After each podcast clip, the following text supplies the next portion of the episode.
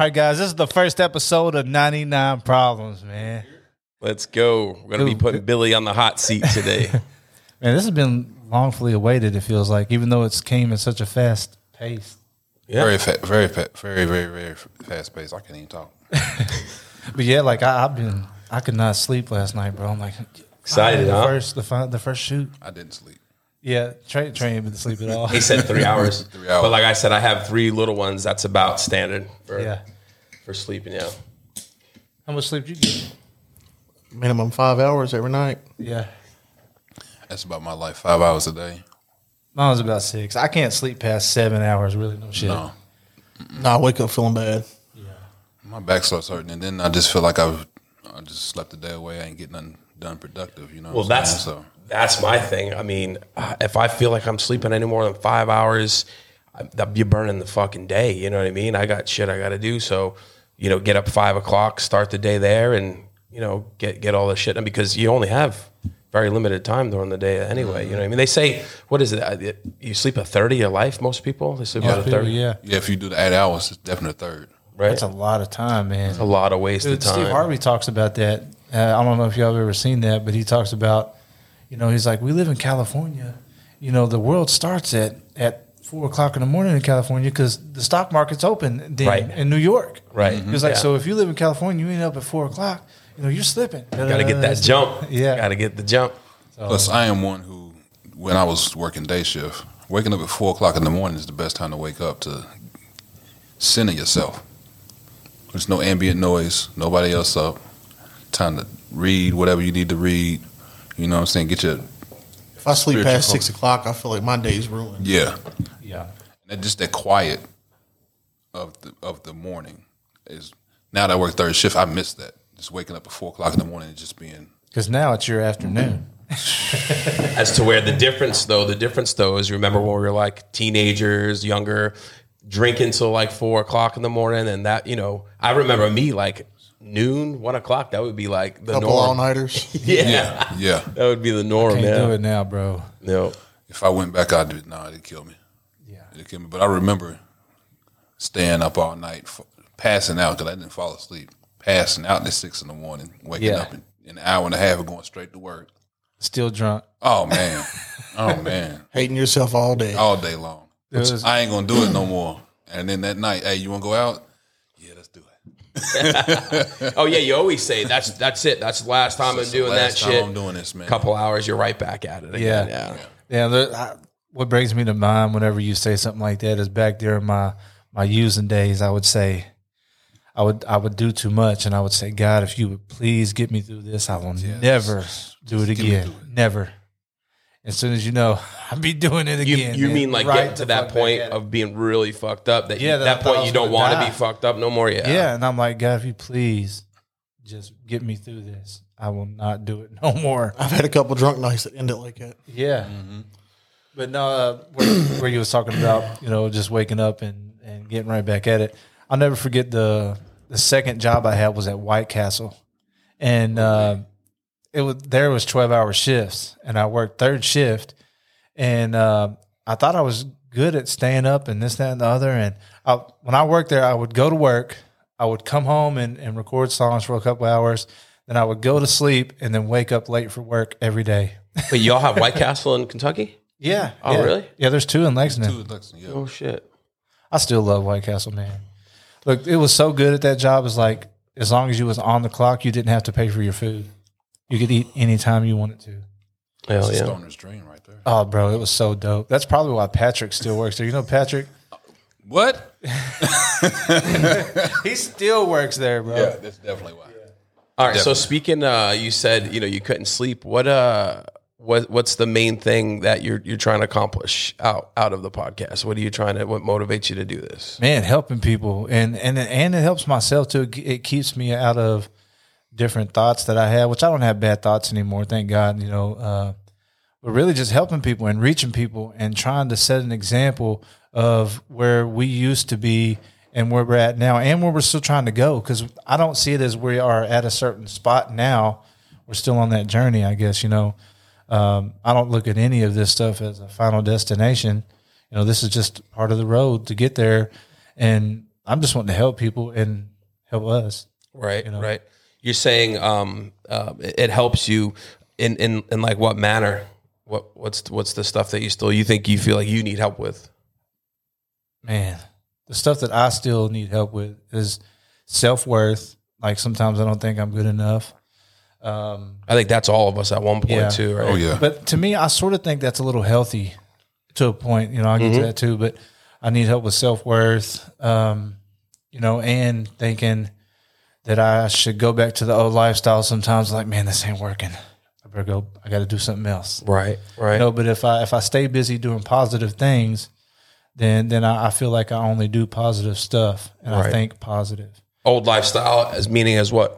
is selling dope, selling Yeah. drugs. You know, that's what I thought. Fast money. That's all I knew how to do then. Uh, at least that's all I thought I knew how to do. right. Yeah. Right. You know, right. because it isn't all I knew, but that's all I thought that I knew how to do. So Absolutely, yeah. So that makes me think like I remember years ago talking to you and you was working like seven days a week. yeah, And I was like, no man can work seven days a week. Mm-hmm. Like you, you're gonna kill yourself. yeah, He's like, no, I got this. I was like, no, you need you need to get your own place, get away from them. yeah, I said, because your kids and your wife gonna kill you. yeah. Because no man can work like that. And So like, what was the moment? And this is this is post selling dope. This is Yeah. what was that what was that moment that it was like okay the dope game wasn't working Yeah, i'm not cut out for the nine to five yeah, running my own business is going to run me to the ground yeah. what was that moment like when you was like okay i'm gonna pivot this way So, what made me pivot the opposite way is whenever I was working those seven days, seven hour day, when I was working seven days a week, mm-hmm. you know, I had a goal in mind. You know, I just bought my first house and I was wanting to pay it off as fast as possible. So I was working a nine to five job for a guy and I started a lawn and landscaping business. The guy that I worked for, our days ended at three. And in the summer here, you still got six more hours of daytime. Oh yeah. So I'm like, I can mow till dark, and I was I'd done that for three, four years straight. But I paid my house off in three years. Every bit of money that I had, I put towards my house, my house, my house. I paid it off. And what made me realize that I'm working too much is like after five years, six years went by, my kids were grown or or growing, and I still realized that. Hell, my daughter's pregnant. I'm like, where the where did the time go? But anyways, you know, we go we went to sell that house after I paid it off because we needed some money. UK hospital it took so much of our money at mm-hmm. closing and didn't they didn't even tell me about it. So that it was all at that point when I had a at that point I had a meltdown, man. I'm like, you know, something's got to change. The way I'm thinking's got to change, and I'm going to fully work for myself. And that's when I, I started my my carpentry business and went that route. You told me that story a little bit. I want to ask real quick. Uh, the hospital took your money away from you. Yeah. So our daughter, we had her at UK hospital. At the time, we didn't have insurance, so they had a lien, and they used it as a tax lien on my social for her birth. That's fucking wild. Crazy, bro. That's wild. Got kicked straight in the teeth. some corporate yeah bro. that's- It's, that's corporate crazy. Like they're, they're still fighting. Uh, there's still people fighting under a lawsuit about this because I'm not the only one. And they and it, it's been not just with houses. It's been with other things. You know, it's been with so much stuff. And uh, they're using it as tax liens when it's a personal debt. You know that they can't be doing that. I thought I heard some wild doing it- stories like in New York and stuff like that, but the Commonwealth is a whole new set of tricks, man. Yeah, the Commonwealth. it's a whole new mob that's what it is. Yeah. Different monster. Yes. Yeah, like I, don't know a whole lot about it, but I know that you know if you don't even have to, they can pick up crimes on you if they want to. If they have, you know, you don't have to. You know, in some states you got to have people witness it, witnesses and this that and other. The Commonwealth can pick up. Take for instance, I knew somebody who was having charges pressed on him by a single person. That single person said, "You know what? I'm not going to do this. I'm not. I don't want to do this." Oh, Commonwealth said no. We got Commonwealth said, "No, we got it now. It's us. We're, we're, we're pursuing it. You don't have to." Well, you know, when I started hiring people here, having employees and stuff, they would tell me these horrific stories about, you know, and they were paranoid. They're like, man, you got to watch your kids. They'll come in here and snag your kids. I'm like, what are you guys fucking nuts? What do you think? Like Nazi Germany? What's going on here? And I've seen in the two years that I've been here, I've seen probably over a dozen cases of either if they didn't get their kids taken away or they were in jeopardy of getting their kids taken away. And don't get me wrong, some people they deserve someone, the state, the Commonwealth, to step in. But I've heard some horrific shit on. Uh, like there was an instance of, um, you know, maybe they didn't like how clean the the place was, or even there was a couple situations where the baby, and it was a, a medical issue only, the baby wasn't gaining proper weight, and these parents are doing whatever they could to to get you know their baby up to a certain weight, and you know the state was like up their ass, I mean the Yeah. Commonwealth was up their ass trying to take their kids. Man, I've done a lot of research on this because my sister went through this, and um, it's pretty corrupt, man. But it's it's all about money. You mm-hmm. know, Commonwealth. you can look up and see the FBI was investigating the state of Kentucky over this issue because they was taking people's kids and getting money for mm-hmm. adoptions. It's almost like a fucking form of human trafficking. Yes, legal, legal human Legal trafficking. trafficking. Yeah, they was taking the kids and able to adopt them out to receive the money. It's almost just like schools. You know, school only wants you there not to learn. They get a certain amount of money for you being there every day. Yeah. Wow. You know, so if you're not there, they're going to charge you with tardy. You know, Truancy. it's- Yeah, with truancy, mm-hmm. and it's it's pretty. that shit's corrupt. wild. Yeah, it's all about money. Yeah. It's in the name, Commonwealth, like Commonwealth. And the only Well, people, we're gonna get your wealth. yeah, and the And only it's people, common. We're gonna fuck you up too. yeah, yeah. Damn. So you made the pivot to carpentry. Yeah, Why carpentry? man, I enjoy it. I still enjoy it. I don't know if I'll ever stop doing it now. You know, I tried to give it a break there for a little bit and wanted to do just the recording studio stuff. Not only is there not much money in that, but I missed it. Like so, soon as I got back into it, man, it was like such a, a huge relief. And I, and I, like I said, I enjoy it. it. It's a stress reliever. It's almost like how people relax by reading books. Right. Like I go into a house, man, and build a nice staircase, and it's the same gratifying feeling for me. So I really enjoy doing that. Yeah, it's kind of like when I did landscaping. It's something. that- It's it's it's, it's fulfilling. Mhm. You walk up on a yard, it looks one way. You spend a week working at it, and at the end, it's like I did that. Yeah. That that's my work, you know. And then for the whole rest of the summer, if you ride by there, I did that. Yeah. Well, look, You know it's funny you said that. When I remember when I was a kid, I'd be riding in the truck with my stepdad, and he's like, "Bill, you see that house over there? I put the vinyl siding on that house." And then it was all around Lexington, bro. And I was like, oh, "God, I wish you would shut up." when you're a kid, you're like, okay, dad, Yeah, all right. okay. And when you get older, you're like, you know, But you look, appreciate that. Now I do that to my kids and not even realize it. And then I'll start laughing. I'm like, Yeah, they're probably telling me to shut the fuck the up. same thing. Like, okay, dad. Yeah, same thing. yeah. Oh, it's so funny, man. But you know what's crazy too? Like, also we'll be riding in the vehicle with just me, my wife, and our kids, and, and my wife will do it. She'll say, "Your dad done the work over here. Your dad done the work over there." But that also makes me smile. I'm like, damn, you know what? She she takes so much pride in my work that I do myself Right. as I do. Well, Right. it's not only that, like, you know, a Trey starter, you're saying, I, my dad was in construction too my whole life, pretty much. Uh, you know, between that, a little bit of drug dealing, but he used to mix it up a little bit. Um, but, uh, you leave your mark on well, you know whatever town whatever wherever you are you kind of you, you leave your mark so it is neat to kind of drive around and say hey look i did that i did this you know what i mean so it is kind of cool to sit back and Yeah. that's kind of how you leave your mark in, in life you know what i mean with the stuff you've built Yeah. or yeah. absolutely will your turn So you mentioned you was in, in the dope game for a little bit. Yeah. What got you in the dope game? Just not having nothing and thought that that's what I wanted to do. And I thought it was cool. I mean, mm-hmm. you know, I thought that's what everybody was doing. And when whenever it happened, you know, just we was we was already starting to get into music. You know, and and at that time, you know, when we came out, that's when the drug dealing music was out. Mm-hmm. You know, now it's the drug using movement that everybody's in right then it was the drug dealing music that that that got my attention, you know, and I I glorified that lifestyle at one point.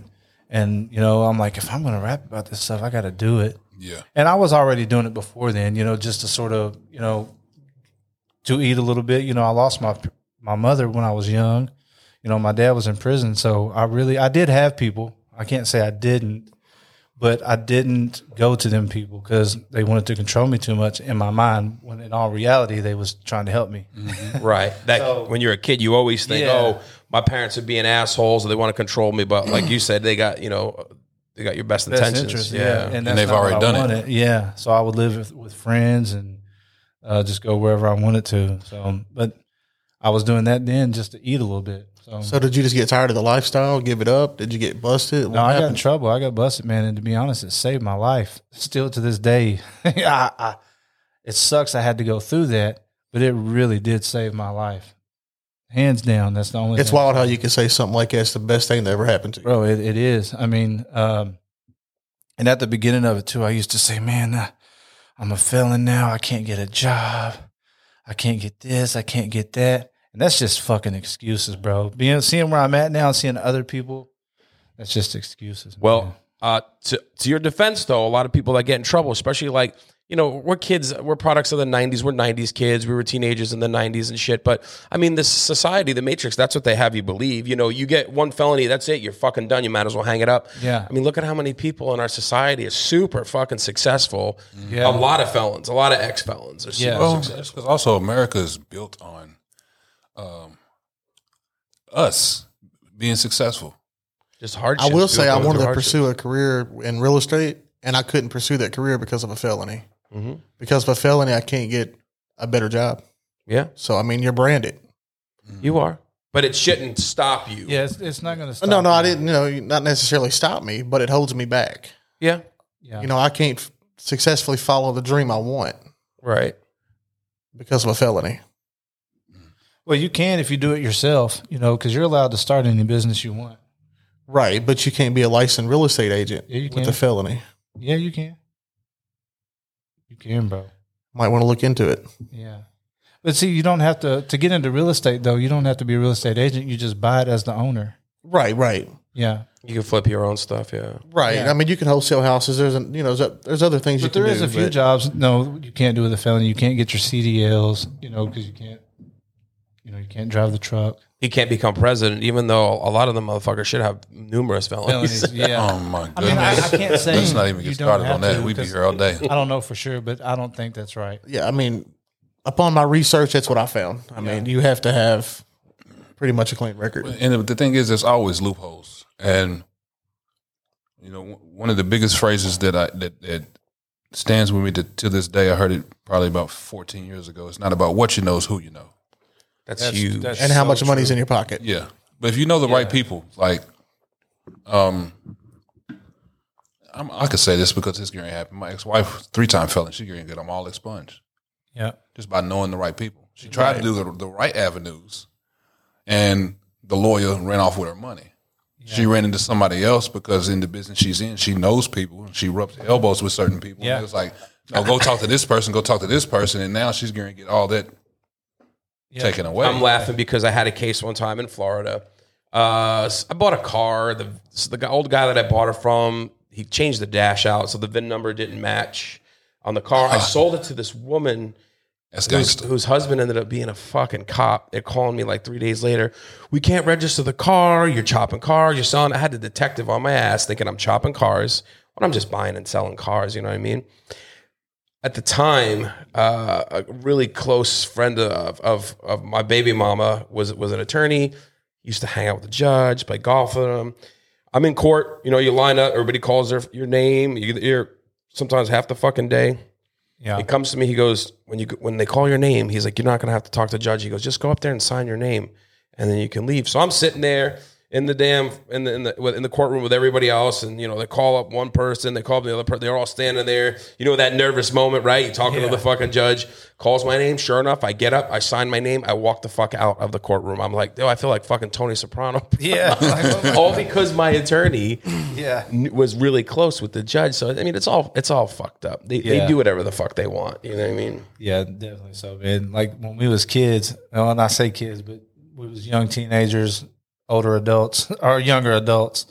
Uh, we had a bunch of traffic violations. Me and a bunch of our friends. Well, there was a, a neighborhood friend of ours. Their mother worked at down at the courthouse, and every time we would get something with traffic, she would take it off there for us.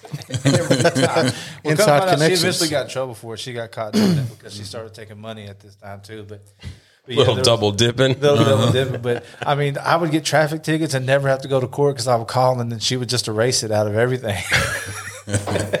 Again, like Trey said, it's it's who you know. who you it's it's good to have friends like that. Um, and you know the the people up at the top. That's what they literally they you know they get away with. You know whatever the hell they want to get away with. You know. Yeah. Um, that's why you know this big, the whole Epstein thing. That's why I don't think we'll ever really fully see all the people that are involved in yeah. that because he was the fall guy for all them guys. You know Yeah, what I there's mean? there's still too many important people that's on there. alive that uh They're waiting for in they're that. waiting for that to, to die down, and it's almost died. and a lot of them are dying down.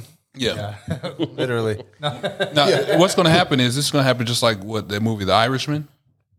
It's going to be one person left, and that's when the whole story comes out. Come out. Oh yeah, You know, that's the, what I've the, been. the, the killing of Jimmy Hoffa and all of that. Yeah. Yeah, it was when the last dude was the act, and he was the actual hitman. right. That was the last one alive, and that's when they went and interviewed him. him like, hey man, you the last dude alive. Like, just go ahead and tell us. Spill the beans. No one's gonna So come he after you told now. him, and then you know, of course, Martin Scorsese got it, got the information, and they made the movie. And still, there's still some uh, stipulation as to maybe the guy didn't really tell the truth. But at this point, it's like Who cares? that. But that that's how that's how they rewrite history. They Who's going to say he didn't tell the truth? yeah. It was- He's the only one left. But that and that's his his you know perception of things. Mm-hmm. It's you know what's weird. You know, and we've probably been through this before, all of us together. We could both witness the same thing, but our perceptions be different, and it be told differently. And people can then their perception could think this one's true and this one's not true, even though they're really the same thing. Yeah. Absolutely. So like that's just his the way he perceived it. You know. Yeah. So Half full, half empty. Yeah. Well, I feel like in the country right now, more so than ever, that's happening right now. Um, there's no secret anymore unless you've been like half asleep. Uh, anything that's on the, the TV waves, the radio waves, stuff like that, there's stuff put in there that is is uh, condition you to think a certain way. And, and you, you could take what's going on in the country, the whole political shit, the big divide. Me and you could watch a certain uh, commercial, and you think one way, I think the other but you know there's there's a purpose to to all that you know what i mean there's there's there's there's a uh, there's a perception um manipulation there on purpose so it's Yeah. it's uh they've they've no they've learned how to master that how to how to master people's perception and uh yeah you be over here on this team we'll be over here on this team you know meanwhile there's there's all kinds of other uh you know injustices that are that are happening you know what i mean agendas and Kansas City shuffles. That's what I call it. yeah. yep. Exactly. Exactly. So you're talking about uh, earlier. You something like really horrific ha- happened in in your past. Yeah, man. So uh, whenever I was 14, I was 13 or 14. I really can't remember the exact age, but um, it was New Year's Eve. I'll tell the whole story. So, but it was New Year's Eve of 1999. You know, it's the big millennium. The millennium, you know, Y2K. like, it was the- the huge, you know, and uh, me and a bunch of my friends was going to have a little party at uh, a hotel that was uh, big back then. And um, I kept my mother was going to give me some money, so I kept calling her and I kept calling her. Um, she would not answer the phone, so I get my stepmother and one of my sister's boyfriend named Chris, and we go to my mom's house. We lived on Third Street at this time, and um, we pull up, and the door was open. And the lifestyle that my mother lived, um, her door had like five locks on it. Like the, the door was never open there, never, and never unlocked. Um, I still don't know everything she did. I just know it was crooked. You know, you know, you pay attention when you're younger. You might not know everything, but you know something. Something's a, uh, Something, yeah, yeah. they're not doing something right. But um, I knew something was wrong, so uh, I grabbed this like pooper scooper thing and uh, I broke it in half and I gave one to Chris and I, I we walk in the house and I, I see a bullet hole in the door of the bedroom and you know I already sensed that something has really really gone wrong here. Well, I don't know if it was my stepmother that walked in there first or Chris that walked in there first, but one of them walked in there and then Chris yelled at me. He said, "Billy, go outside." And when he said that, I just knew. I knew but I had to go see for myself, you know, because I didn't know for one if it was my mother or my aunt because they both lived there together. So I didn't know which one. I just knew something was going down. Something had went down, and it was my mother. She had she had been shot in our in our bathtub, and um, I'll I'll never forget it. Uh, of course, but um, yeah, man, that was pretty tragic. I, I couldn't even think of who to call besides like my aunt, my other aunt. I, I didn't even think to call nine one one. I'm like, I need to call Kim. You know, th- so that's why I called.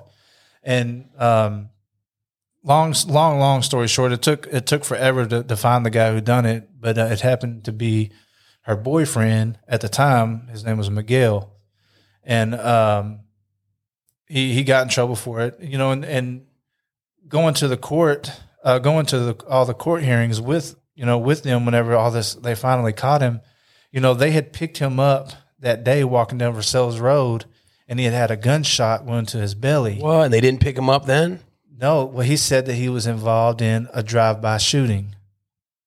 Wow. So that was the first story. Well, that's what they let. They took him to the hospital, whatever. Let him go. This, that, and the other. Well, then during the court sessions, it came out that he said that my that uh, the first story was some guys came in, shot him, and he played dead, and then they went in there and killed my mom, and then they left. Well, then the final story was, well, him and my mom was fighting. My mom shot him. He played dead. My mom went to get in the shower. Who goes and takes a shower after they kill somebody, anyways? But anyway, Sociopath. yeah. So um, it was like he said that my mom shot him, and then went and got in the shower. He played dead. So then he got the gun and went and killed her. Well, we'll never know the real story. Mm-hmm. Right. You know, we'll right. never know the real story. But even before then, you know, my dad was already in prison. My dad went to prison when I was 10.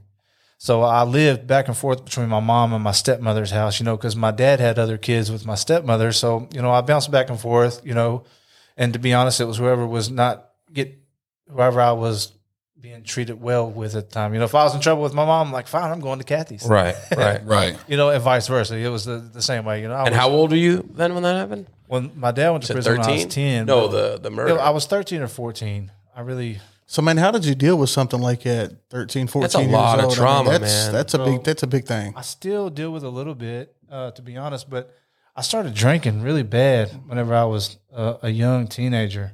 A lot going to parties, and I, I used it as a as an excuse to to to to do what I Numb the want. pain and- yeah, and I Definitely number pain. and I, I abused it sometimes, even with my family members. You know, looking back at some of the stuff I did to them, you know, after the fact, and I would say, I would use the fact of, well, I've lost my mom, you know, as as a as a as Like an out. excuse, yeah, Yeah, for me makes- to do yeah. that type of stuff. Um, you know, and I see that now, and of course I feel bad about it, but there's nothing I can do to change it now. But I, I've talked to them, to the ones too that to let them know, hey man, I'm sorry. You know, Right. that's- Yeah. that was not me. But I mean, that's how you dealt with it then. You know. That's know, how I dealt with it, and um, that's all I knew how to deal with it. You know, my uncle tried really hard, you know, to really take me under his wing, but he was a stifler. You know, never mean. He was never mean to me, but he Just was strict. He was strict, yeah. and he he uh, he loved me. That's for sure. Like he was the he was a soft hearted guy, uh, and I get a lot from him too. Like because I cry during movies, I watch sad videos, I cry. You know, and he was that way. You know, I'll never forget one time. Um, me and a bunch of my friends. This was after, not even a couple of months after this happened with my mom. Me and a bunch of my friends was you know out doing crazy, stupid stuff. But it was like four o'clock in the morning, and we busted this guy's headlights out with uh, this golf club, and he tried to come and run us over. Well, all of my friends ran, and the guy actually got me, and he hit me across my face with a with a fence post. I mean, he crushed my face with this damn thing. And my uncle, um, I got in a car with these people just in the middle of Winchester Road. It's right there by the peanut butter factory, and they drove me home. Uh, well, to my uncle's house. Man, my uncle seen my face, dude, and he started crying, and I just knew he was going to prison, bro. He made Over me- this? over this. He made me get in the car with him, and he said, "Where is this guy at?" And I was like, "What happened over in this area?" And when we get there, the guy was standing on his porch, and Joey was like, "Is that him?" I'm like, "It's not him. it's not him. It was him. It was him. Yeah. He was going to go to prison, bro. If I- That sounds I like know something for I a do for fact, my nephew. Yeah. Knowing my uncle and knowing how he is, if I would have told him that was the guy, that guy would be dead right now. I'm not joking. And um, yeah, So l- let me ask you this: Wh- Has your uncle been through a lot of traumatic stuff in his life too, or Well, I mean, with our family, I guess I don't. I wouldn't. I don't know. He's never really told me much of his. I don't. I That's don't your mom's remember- brother? Yeah, that's my mom's. okay? brother, so he did know. go through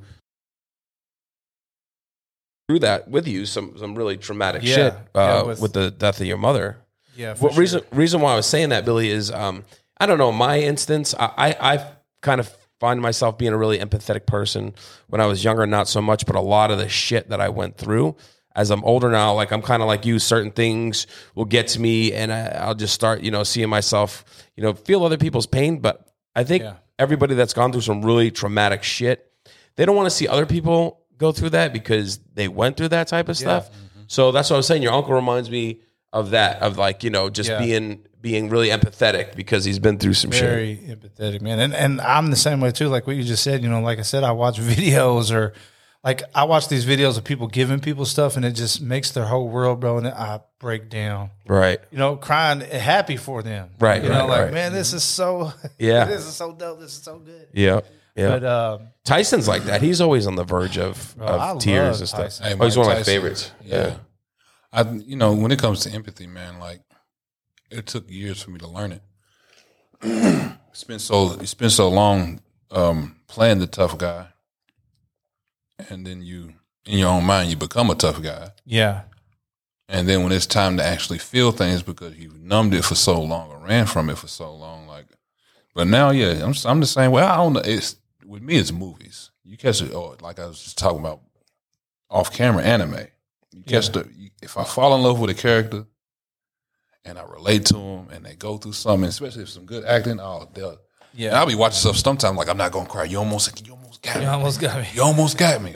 the music will come on, the strings will come in, Yeah. and then you just like, uh, I'm not gonna do it. I'm not gonna Yeah. do it. Like for years, and I'm gonna say this: Grey's Anatomy. Yeah, Shonda Rhimes would get me. she- Shonda Rhimes would get me. I'd be sitting there watching. Next thing I know, we're like, Shonda, you did it again. bitch.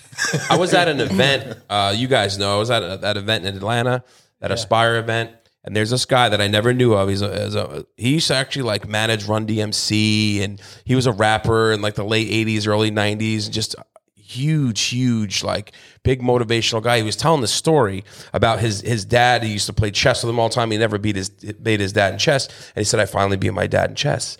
He said the only catch was it was unfair because. Uh, my dad didn't even really know who I was. Like he had, uh, you know, Alzheimer's, Yeah, and he, his, his dad had a moment of clarity and said, "Hey, you want to play chess?" And he was like, "Who me, Dad? Yeah, I'll play chess with you."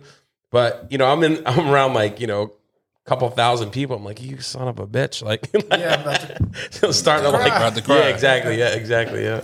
I mean, it's a good thing, man. Uh, It's It is, I- it's, it's men like we, we got to break that whole we don't cry thing. Well, it's a, we're taught wrong uh, fr- from early on. It's that it's just ego, it's pride and Yeah, ego, and show emotions, it's a sign of weak. weakness. And Yeah, that's why I like Tyson. He teaches us the total fucking opposite. Like, Yeah. you know, like he's one of those. You know, you know, he's a fucking tough guy. He's a different type of breed, right? And like that's what people say. Like when Tyson starts crying, you guys, uh, you better watch out. No. Watch out. Yeah. Yeah, Well, like I don't cry and like want to destroy things or nothing, you know, but um going through the experiences that I've had, it's definitely made me a different person, you know. Um after that happened with my mother though, back to this and you know, I started abusing alcohol really really bad. Uh then I eventually got introduced to opiates and you know, then I be- became the dealer more to supply that habit. you know, That's how it goes. that's I wanted to do it more just just to supply that. But whenever I got in trouble, man, I went to uh, they sent me to a rehab called the Grateful Life Center. I'm really grateful for that place. Um, that the program that they use there, which is a 12 step program, it really opened me up to myself. You know, not just to other people, to myself. Like I didn't really know myself un- until then, and um, you know, it wasn't then till I was able to realize to really forgive the guy that killed my mom. You know, I didn't want to be his friend or nothing. You know, I didn't want to go hang out and say, "Hey, you want to come catch the game?" You Right. know, definitely wasn't none of that. You know, uh, but You wanted to throw away that fucking Yeah, I didn't trauma, emotional baggage, Yeah, like I did that for me. right? You know, for Well, they say forgiveness And is, it really is a lot is. more for you than the other person. And I know heard that all the time, and I never really truly click. understood what it really. I knew what it meant. Well, let me make sure I put this. See, I didn't when I was younger. I didn't I know what it meant. well, I didn't know. I guess I don't say because if I did, I would would have done it. I guess Right. already, but I You did didn't hear underst- that. You didn't understand it. I didn't understand it. Yeah, That's another thing that's embedded in us as kids, especially here in America. Like I grew up Italian. You know, my family's uh, one side's strong Italians, you know, from Italy, and you know, em- revenge was fucking engraved in us. Like someone does something to you, you better go at them fucking ten times harder. like that was taught. That was taught to us. You know what I mean? So it's just we learn wrong. I say it again. yeah. We learn wrong. learn wrong, man. Well, I was able to forgive him, and um, I, I came back home and still stayed active in that twelve step program with with Trey here, and you know during the the whole midst of this, That's how you and Trey know each other is from from how recovery. we knew of each other before then. yeah, we, Uh, we but- ran into each other when we was both making music. doing music. time. Yeah, Okay. because during the meeting, I came to him like, "Bro, you look so familiar," you know. And we sort of clicked, talked about. It. I'm like, "That's where we know each other from," you know. Okay. And I knew I'd seen him somewhere and talked to him before, but I just couldn't remember when and where. But you know,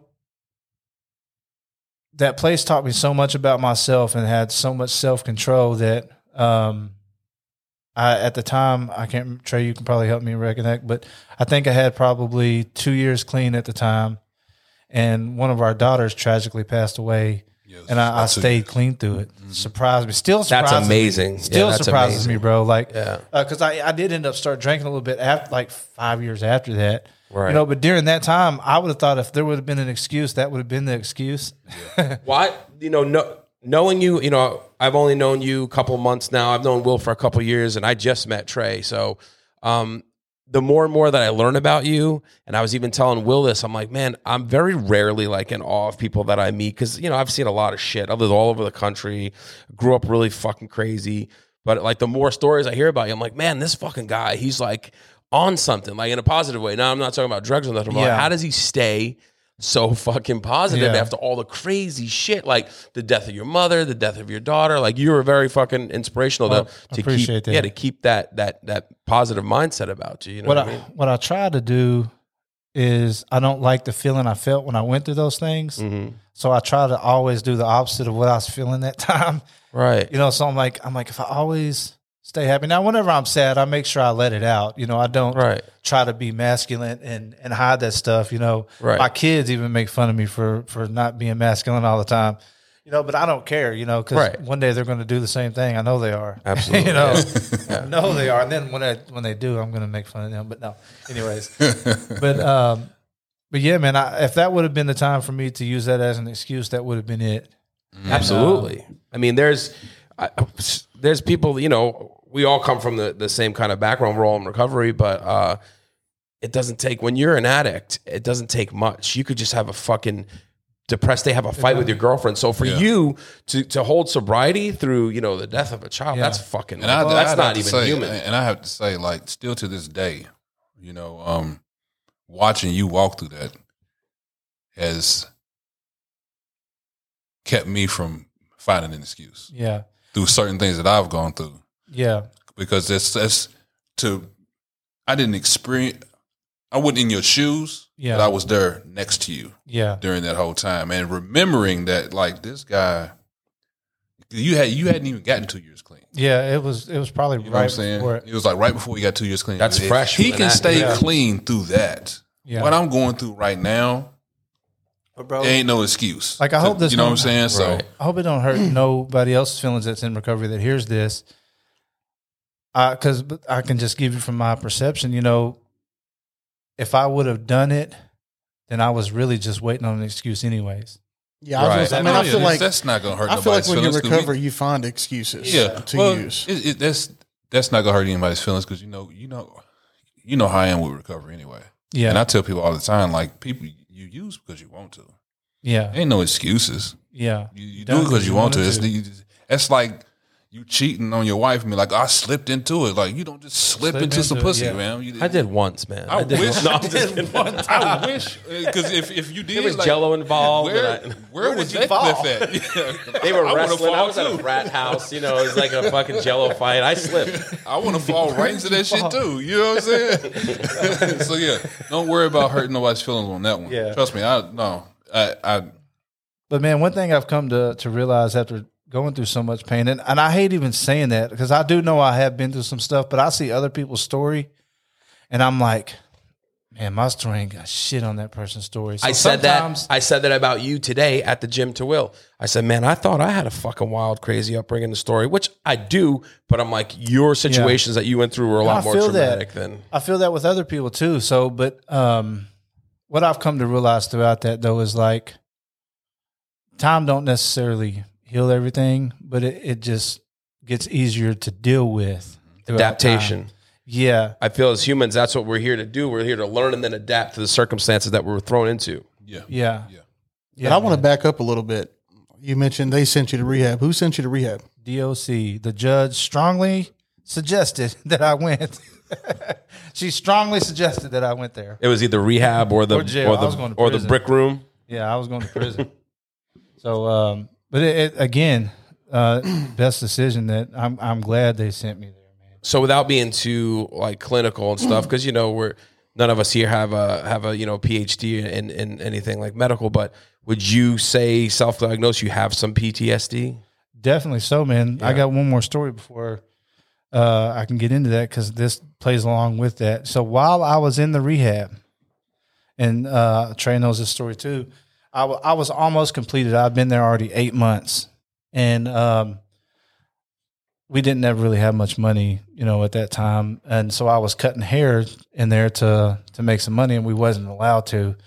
But that's really my only way I could call home, or you know, they definitely fed us and actually great food. But um, I didn't have no money. You know, we could leave at that time. I smoked cigarettes. I didn't have no money for cigarettes. You know, so I had to do something to make money. Well, I was upstairs cutting uh, somebody's hair, and the guy at the front office knocked on the door, and I had the door locked, and we're not allowed to lock the door. So I thought I was already in trouble. But uh, he was like, Billy, um, your wife said you got to call home. Something's going on. So I'm like, okay, I hurry up and I go downstairs and I call, and she was like, Braden is in the hospital. You have to come home. Um, Braden's our middle boy. You know, the, I don't think you met him yet. You will though. But um, she was like, Braden's in the hospital. You got to come home. You got to see if they'll let you leave. So I called Dave and I'm like, Dave, you know, Dave is the guy over the whole place. You know, we're really not allowed to leave, but I guess in emergencies we are. Cause I, I called him like, man, something's going on. My wife said I have to get to the hospital, this, that, and other. So he's like, well, give me 20 minutes. I'll call, call back. So I, I'd already made up my mind if he wasn't going to let me go, I was going anyway. So I was Right. already upstairs um, packing my stuff. So um, he called back and was like, "Yes, you can go." So when I get there, come to find out, he had actually my son had died, and they had brought him back to life. He was on life support. It was really rough. What had happened was he had caught a temperature in his sleep, and it made him have a seizure while he was asleep. Oh shit! He fell off the bed and it busted his mouth, and he literally aspirated on his own blood Damn. as he was just a little over a year old. Well, I get there to the hospital, and um, I see him hooked up to a life. He was on life support. You know, it was really really tough seeing it. I mean, they had to. They couldn't get a IV in the, the poor kid's vein, so they literally took a drill and drilled into his leg to put an IV in his bone. Damn. I never heard of that. Bro, it was the craziest shit I've ever seen. Wow. Kid's is a trooper. But anyways, um, I was there for about three days, and um, during that time, to like, um, I get teared up thinking about it, bro, because like it was crazy. Like I had so many emotions like going through my mind because um, I had to call back to that place every three hours, and they was like, "Okay, you're fine. Call back three more hours." Da da da da da. Well, I was there for about three days, and they uh, they said, "Well, come back to the to the shelter. You got to pee for us, and if it's clean, you can go back." And that was on a Sunday. I'm like, "Okay." I go back Sunday night. I pee. It was clean. I get up, come back Monday morning. I wasn't back in Lexington probably 30 minutes, and Dave calls the guy from the place and was like, "Hey, DOC said you can't stay down there every night. That you're going to have to come back here every night, and then you can go back there during the day." Saying you can't stay with your son. Yeah, and I'm like, "Well, man, I'm like my family don't have the ways and means to get me from Lexington to Cincinnati two times a day, you know, and it's four for them, you know." You know, it's just I was like, that's too much. They they can't do that. So um, I was like, if, if you can't let me stay, then you might as well just call DLC and tell him I'm left because I'm not coming back until he's off life support. I was like, if he's off life support and still in the hospital, that's fine. I'll come back. That gives me a little bit of hope. I'm like, but if, if me not knowing when is the last time I'm going to see him and I'm not going to be here, right. It's worth the risk. I will take whatever risk I have to do. Right. So he was on life support for two weeks. So um, after the two weeks was up and he was back in the hospital, like just in the hospital area, I told Megan, I was like, I was like, Megan, um, I need to go down to the pro office and see what I got to do. I was like, because I don't want to get in any more trouble. You know, that's not what I was wanting to do this for. So I went down there and they was like, huh, no one even told us you left. I was like, well, I did. So, so question for you though, yeah. going through that, you know, that had to be a lot of stress. Yeah. New to recovery, how hard Yeah. was it not to use? That wasn't even on my mind, bro, to be honest. I don't know if it was just that I learned some had so many tools in my tool bag at that time, you know, from that place or what, but that really wasn't on my mind at that time. At that time, you know, it was my family and my wife, you know, and, and what they're going through at that time and my kids. Like, cause I'm for I did not even think about that. It never You know, crossed being being new to recovery, I mean, stress triggered. Yeah, I mean, it it, seems that- like it would be there. it's almost like I'd already had that spiritual awakening, I guess, you know, to where I knew I wasn't going to do that no more. And I really already knew that when I was in jail before they sent me there because like people had cigarettes and stuff in the jail. And I said, nope, I'm doing everything right. Do I want to hit your cigarette? Hell yeah. Am I going to? No.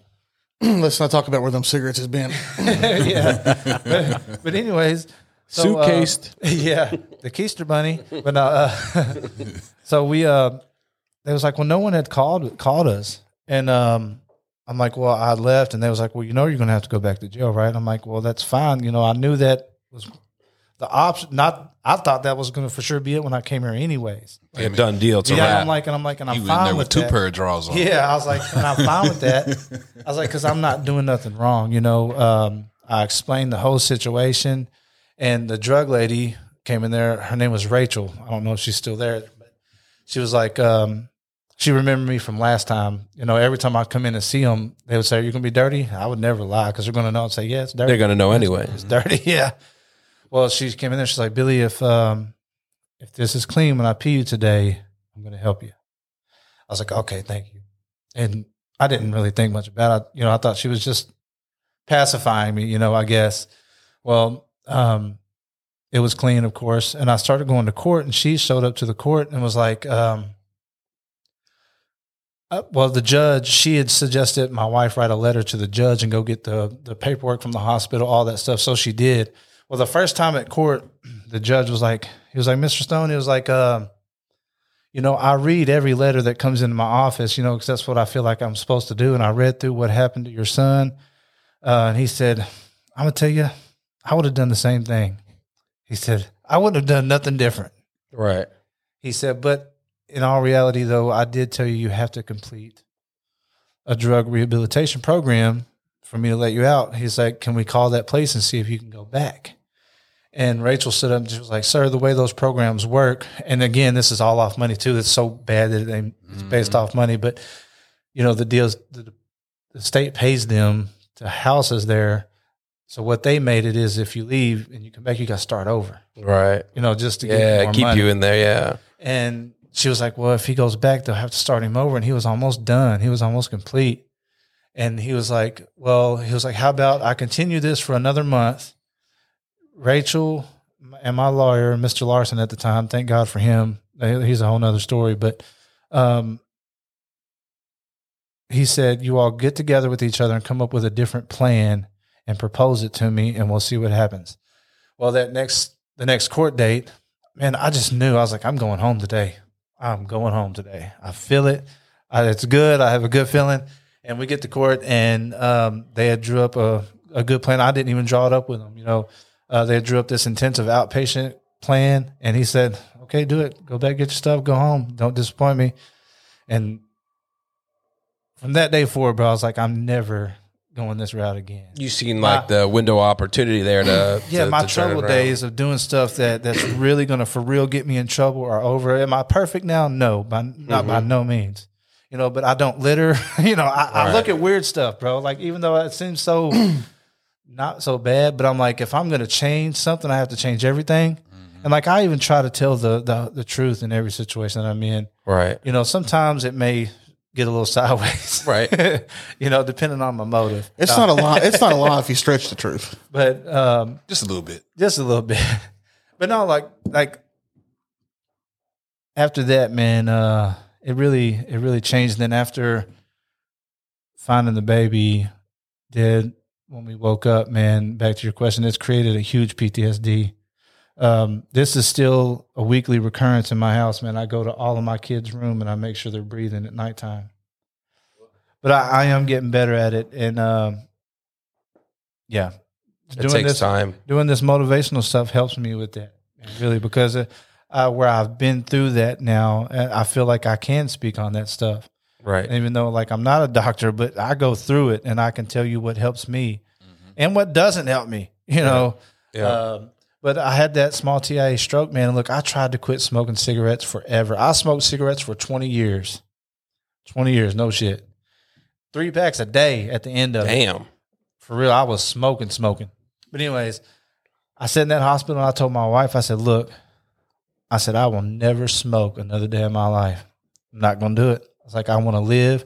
You know, back then when I was using, I wanted to die because I couldn't stop. Right. You know, I'm like, I told her, like, now I want to live. Yeah. I'm like, I love my life. There might be some struggles that we go through. I'm like, but I want to live. I said, I'm going to do everything I can to do that. And so I quit smoking cigarettes and now I just eat bad. We all have that one little something. I mean, we're not, you know, no one's perfect. You know what I Yeah. mean? But anyways, man, I really appreciate y'all getting letting me uh, tell a little bit about my story. Um, the next, We next one appreciate coming you up, sharing we it got, with we got John coming up, man. I, I'm excited to hear that one. Oh yeah. You know, we're all interesting people. What you know, I what can't what wait should we say and we shouldn't say? Are the feds listening? His, Yeah. his story stretches across the United States, so it's Yeah, a little that's interesting. awesome, man. So look, uh, if you if uh, if you all got a story you all want us to read, uh, send it to us. We got one uh, that came in, and we're going to read it at the top of the next episode, and we're going to give our view on it. So this guy that sent it in, is pretty tough. I mean, y'all read it. Well, let's not give it away, but Yeah. it's going to be pretty good. Yeah. It is Yeah. real good, Most yeah. Definitely. And we touched a little bit hit home on it. A lot of people. This this one here, but uh, we're gonna get more in depth with it on the next next one.